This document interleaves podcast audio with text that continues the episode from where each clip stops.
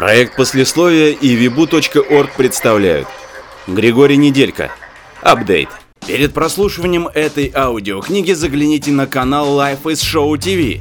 На этом познавательном канале вы найдете самые интересные факты о нашей жизни.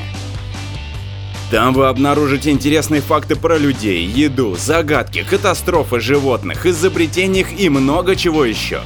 Если вы любознательны и вам интересно познавать мир, то там вам расскажут, не перегружая мозг длинными видео о мире, который нас окружает.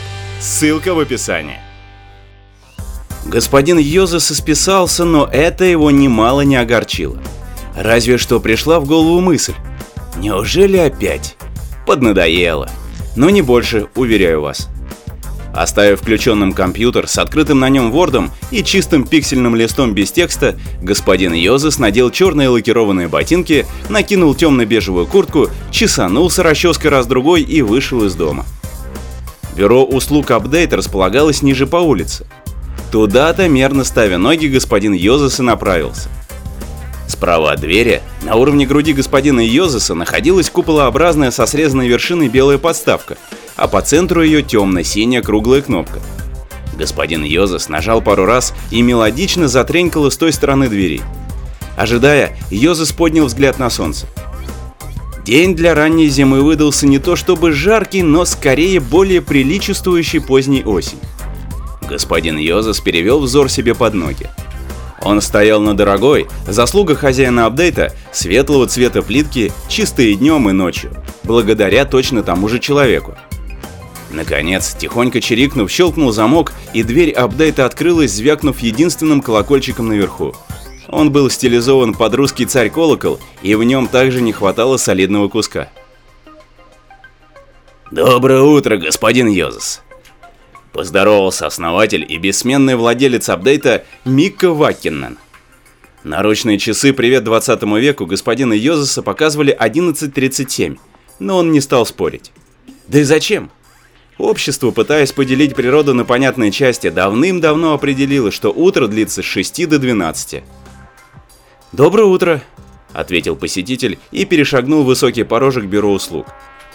Естественно, справа на малом отдалении от прочного стекла двери стояла деревянная подставка с плакатом предупреждением. «Осторожно, порожек».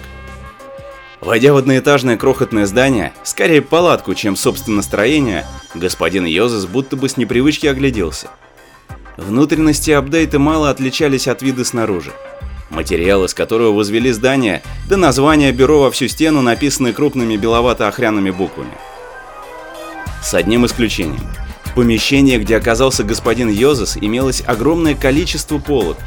Они-то и составляли убранство, атмосферу и назначение апдейта. Ну а на каждой полке образец. Смотрелись они нельзя не признать жутковато, однако постоянные посетители вроде Йозеса научились не обращать на это внимания. Кроме того, сегодняшний посетитель серьезный мужчина, очень коротко стриженный темный шатен с вихрастыми волосами, блекло-карими глазами и в стильных очках без стекол, пришел со вполне очевидной и крайне важной целью. Отвлекаться попросту не хватало времени. «Мне бы апдейт», — сказал господин Йозес. «И посвежее, если можно». «Сию минуту», — предельно вежливо отозвался Ваттина. «Характеристики?» «На ваше усмотрение». «Дубль В или М?» «Пожалуй, первое». «Захотелось нового?» Редактор захотел. И господин Йозес улыбнулся. Ваккинен тоже оценил шутку и кратко рассмеялся. «У меня есть то, что вам нужно, господин Йозес. Еще какие-нибудь пожелания?» чтобы не слишком броско. «Много теряете». И Вакинин опять засмеялся. «Я же не за этим пришел». Ответ прозвучал без интонации юмора, но глаза Йоза смеялись, а Вакинен за годы работы научился различать людей, их привычки, особенности, желания и иногда даже скрытые мотивации. Мика исчез в подсобном помещении, занимавшем добрую половину апдейта. Впрочем же, без этой комнаты бюро услуг не несло бы смысла. Господин Йозас не успел заскучать, как уже вынырнул из-за внутренней двери хозяин-продавец, держа в руках неактивированный товар. Передал его господину Йозасу, и тот потратил около полуминуты опытным глазом разглядывая будущую покупку и целиком, и фокусируясь на отдельных частях. Увиденное Йозаса устроило. Он вернул товар Вакинену, подошел к автокассе, расстегнул куртку и вынул из ее потайного кармана слева на груди уникарту. Вакинен тем временем пробил товар, поднеся его к считывающему сенсору, вмонтированному в прилавок.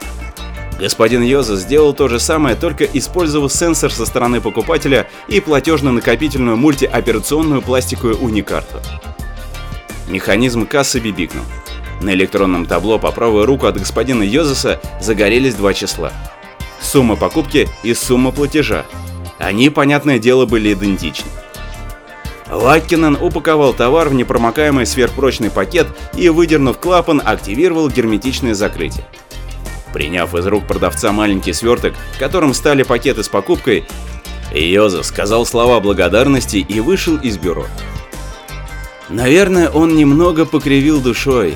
Помимо редактора, немалое количество людей, от издательских домов до толп поклонников, требовало от фантаста новых качественных произведений, написанных как надо и сданных в срок. Слово «фантаст» утратило былое, почти мистическое значение, и не мудрено. Середина 23 века на дворе. Но все равно, хотя бы в роли двигателей прогресса, такие писатели, как Йозес, кровь из носу требовались спешно развивающемуся, виртуально-техническому настоящему.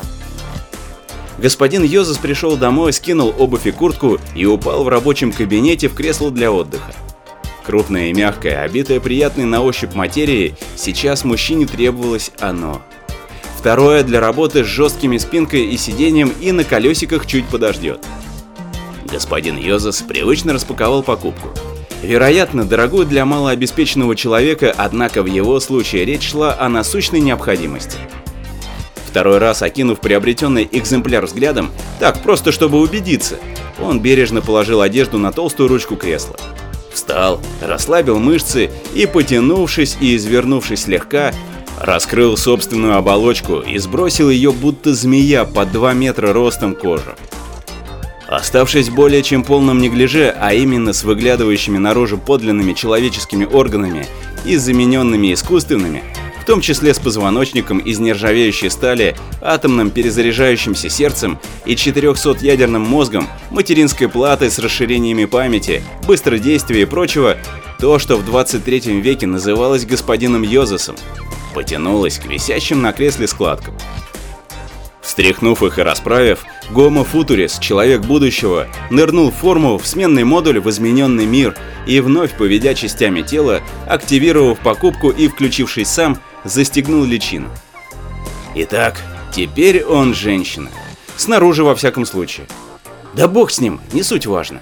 Лишь бы эта новорожденная написала то, что разом удовлетворит издательско-редакторскую братью.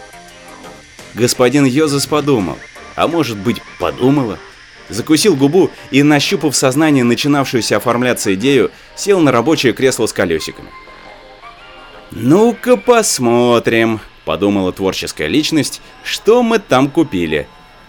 И в поисках ответа принялись отбивать неслышную дробь по подсвечиваемым мягко-красным цветом сенсорным кнопкам тонкие холеные пальчики с гладкими ногтями.